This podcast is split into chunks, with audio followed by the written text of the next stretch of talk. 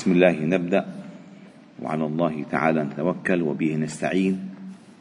وبه ثقتنا وعليه اعتمادنا. إنه حسبنا ونعم الوكيل.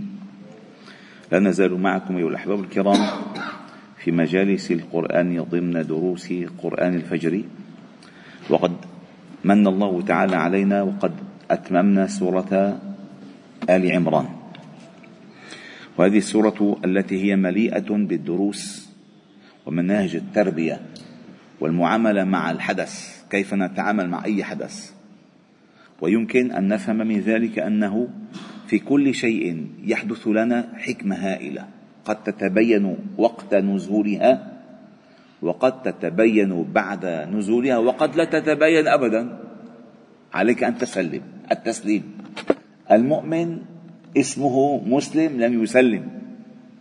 تسليم كامل لقضاء الله عليه واختيار الله له.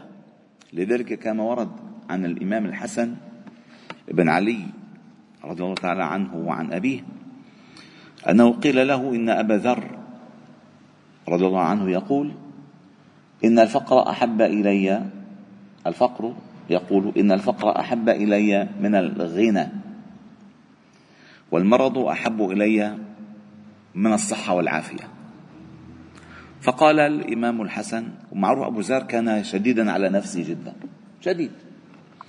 فقال الإمام الحسن رحمه الله تعالى ورضي عنه قال رحم الله أبا ذر أما أنا فأقول من اتكل احفظوها الكلمة كثير مهمة بتريحكم كثير ترتاحوا فيها كثير من اتكل على حسن اختيار الله له لم يتمنى غير ما اختار الله له. يعني ما وقع بك اختاره الله لك. سلم. اختار الله لك العافية الحمد لله.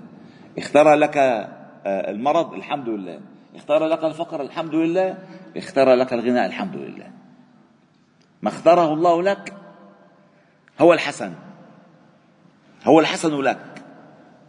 فسورة آه، آه، آل عمران تبين ما الله جل جلاله أراد من أن يرى المسلمون هزيمتهم وبين ظهرانيهم النبي صلى الله عليه وسلم. حتى ما ينقال بعد آه، كان النبي معهم. لا النبي معهم وصار هيك صلى الله عليه وسلم. فهمتوا كيف؟ هلا قال لك شو نحن من الأنبياء؟ ولكن لو كان النبي معنا ما كان صار هيك لكن النبي صلى الله عليه وسلم كان معهم. وخالفوا وكاد أن يقتل صلى الله عليه وسلم. اذا القضية منا قضية آه، وجود شخص ما. إحياء المنهج هو الذي يعصم إحياء المنهج والاستقامة على الطريق هي التي تعصم لا وجود الشخص ولا وجود القائد ولا ابدا. المنهاج. لا أصحاب الكهف كان معهم قائد لا يعرفون بعضهم البعض. أين أووا؟ إلى أمريكا ولا إلى أوروبا ولا إلى مكة على كهف. اووا إلى كهف. فأووا إلى الكهف. لم يأووا إلى أحد. لا إلى ركن شديد ولا إلى عصابة ولا إلى سلاح أو إلى الكهف. فنشر الله عليهم من رحمته وهيأ لهم من أمرهم مرفقا. الثبات على المنهاج. الاستقامة على الطريق هي التي تعصم ما تتكل على أحد. أذكر مرة قرأت في آه، ظن البداية والنهاية. قال الإمام نور الدين الشهيد هذا نور الدين الشهيد اللي هو اللي أسس اللي هو أسس صلاح الدين الأيوبي. اللي أسس صلاح الدين الأيوبي هو نور الدين الشهيد. فالمهم فكان في مصر وكان في ثغر اسمه دمياط. في مصر. على البحر. دمياط. وكانت الأخبار تأتي بأن الفرنجة أي أي الصليبيين يسموهم الفرنجة. العلوج الفرنجة يجهزون غزوا بحريا على مصر من ثغر دمياط. فقرر قرر الإمام نور الدين أن يخرج لهم بنفسه. ما يبعث قائد الجيش. فقال له وزيره يا نور الدين. أيها الإمام. من للدين بعد نور الدين؟ من للناس بعد نور الدين؟ ما رحت وكان حملة كبيرة يا وين ربما ربما تقتل. فنفجعوا فيك. وبيتشردوا الناس. وبيخرب الدنيا والدين. فقال تأدب وهل أنا إلا عبد حقير؟ فمن للناس قبل نور الدين؟ ومن للدين قبل نور الدين؟ ما هذا يتعلق بأشخاص؟ يتعلق بما الميزان عندك الدين هذا الدين. تطلع بتحط مثل ما بتحطوا بتمهم هذه مؤشر 37 أنت على خير. 38 أنت على خير. 36 على خطر تموت تموت و39 خطر تنحرف. هيك هيك الميزان. الميزان الدين وليس رجال الدين. لذلك نحن في الدين عندنا ليس هناك رجال دين. في الدين عندنا هناك علماء وليس رجال دين. لا طيب إذا رجال دين ليش ما في نساء دين؟ ليش ما في أولاد دين؟ كلنا أبناء دين. الدين هو الذي يحكمنا. فإذا سورة آل عمران هي التي تشرح تفاصيل ذلك عمليا بالتدريب بدك ورشة عمل. سورة آل عمران ورشة عمل تدريبية. كيف نتعامل مع الحدث والخطأ؟ من أولها إلى آخرها. الآن بعون الله تعالى ننطلق في رحلة شيقة جميلة جدا مع سورة هي في ترتيب المصحف الرابعة بعد الفاتحة والبقرة وآل عمران وفي ترتيب النزول الثالثة والتسعين. نزلت رقم 93 من تنزلها ونزلت على النبي صلى الله عليه وسلم في ثمان سنوات لكثرة أحكامها. بتقول طيب شو كيف شو كيف ملائكة موجودة؟ كيف؟ نحن نعلم وقد سبق أن شرحت لكم ما معنى النجوم. الله جل جلاله أنزل القرآن منجما ولم ينزله جملة واحدة. وقال الذين كفروا لولا نزل عليه القرآن جملة واحدة؟ لا ما نزل جملة واحدة. ما نزلت السورة كاملة أو القرآن كامل نزل منجما كيف النجوم في السماء؟ تطلع بالنجم بالسماء؟ تظن لأول وهلة أن لا علاقة لها بالنجمة التي بجانبها. ثم إذا اكتشفت أن لها علاقة أو أن لها علاقة أو علاقة بالنجمة التي بجانبها تظنها انتهت العلاقة. ثم تكتشف أن هناك مجموع من النجوم كلها لا علاقة ببعضها. ولكن لا يمكن أن تكتشف ذلك إلا بتعميق أو بعمق النظر وتدقيق التأمل وتفهم البروج وكيف هذه النجوم المتناثرة؟ نظام متكامل. الله أنزل القرآن منجما. فكما أنك ترى السماء وفيها هذه النجوم الزاهرة كذلك قرآن الله تعالى فيه هذه النجوم من آياته الباهرة. كما أنك ترى السماء في صفحاتها هذه النجوم الزاهرة كذلك أنت تقرأ القرآن وفيه آيات الله الباهرة. فهذه منجمة نجوم وهذه نجوم. لذلك الله تعالى قال في الواقعة فلا أقسم بمواقع النجوم. وإنه لقسم لو تعلمون عظيم. إنه لقرآن كريم في كتاب مكنون لا يمسه إلا المطهرون. تنزيل من رب العالمين.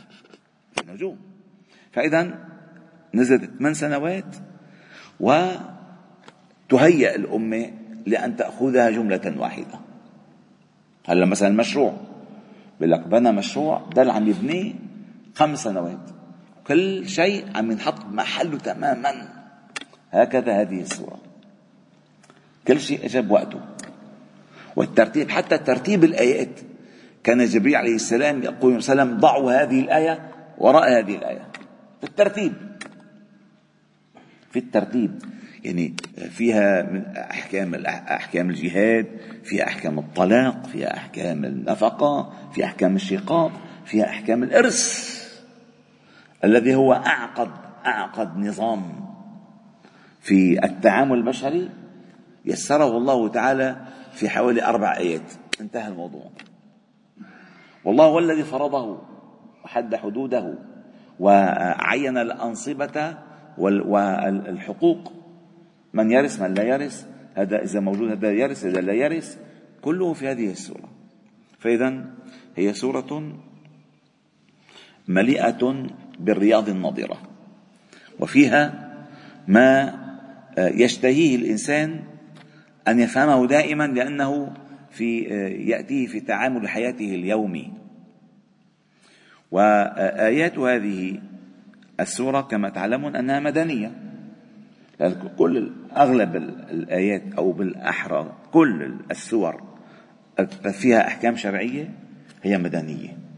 لأنه في مكة لم يكن هناك أحكام شرعية بالمعنى العملي. كان في إيمان وعقيدة وجنة ونار وقصص أنبياء. أما في المدينة هناك بناء دولة هناك تشريع هناك أحكام فقهية معاملات. هذه السورة المدنية هي أطول سورة بالحجم بعد سورة البقرة.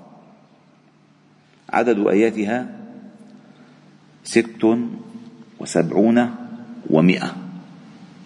هلا بتقول لي سورة آل عمران مئتا آية صحيح؟ ولكن عدد الآيات طويل ولكن الحجم النساء أطول.